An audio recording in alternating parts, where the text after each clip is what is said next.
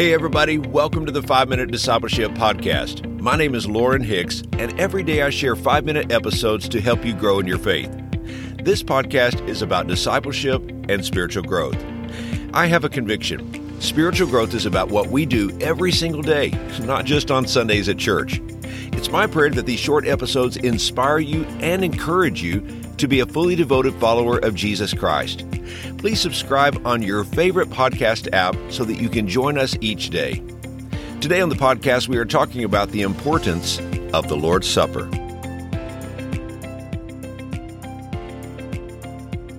I was recently asked, Pastor Lauren, is it okay for me to take communion at home, all by myself, or just with my family?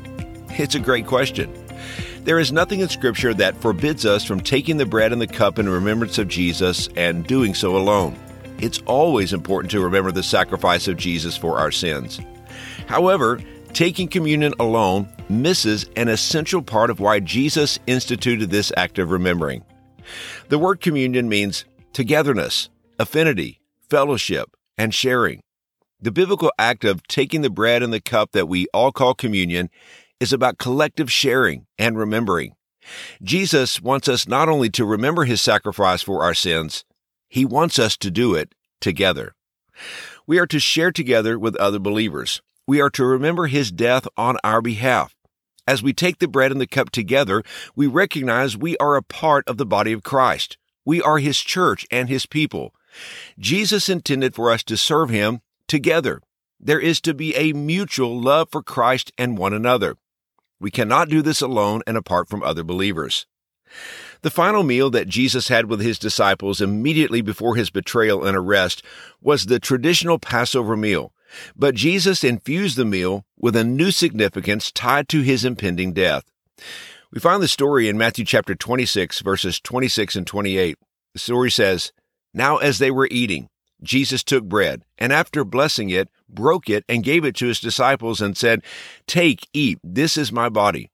As he took a cup, and when he had given thanks, he gave it to them, saying, Drink of it, all of you, for this is my blood of the covenant, which is poured out for many for the forgiveness of sins. It's clear from the biblical account that Jesus intended his followers to come together on a consistent basis to share in communion. This act of taking the bread and the cup in remembrance of Jesus would keep the gospel message front and center among believers.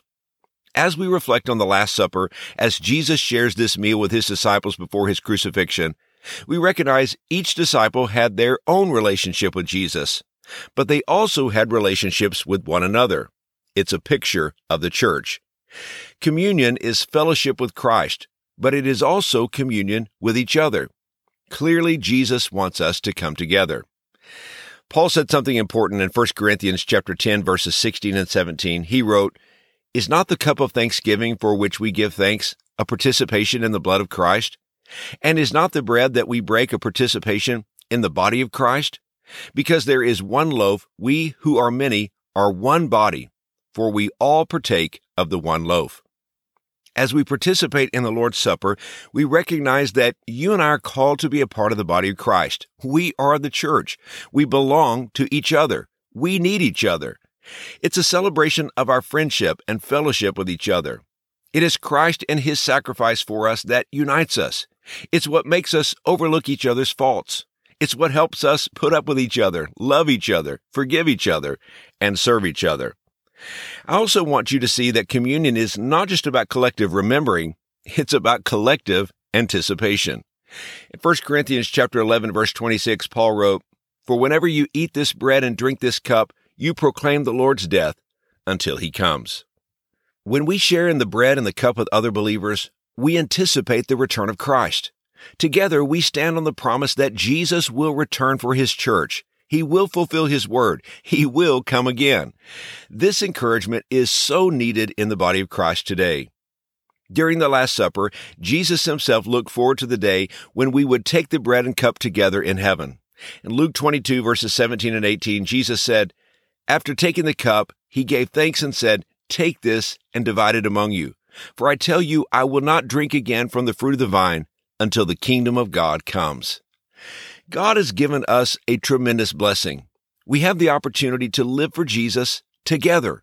We share our mutual faith in Christ together. Communion is an act of remembering Christ's sacrifice with other believers. Here's today's challenge. I encourage you to find a group of believers with which you can share faith and life. God never intended for you to live the Christian life isolated from other believers. Communion is one of the blessings God wants you to experience.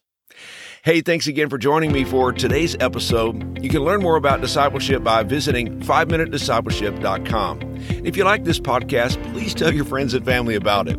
Also, please leave a review of the show. It's not that hard, and I would be so grateful. And you can do so wherever you listen to this podcast. I hope you have a wonderful day. And until next time, let's continue on our journey as followers of Jesus.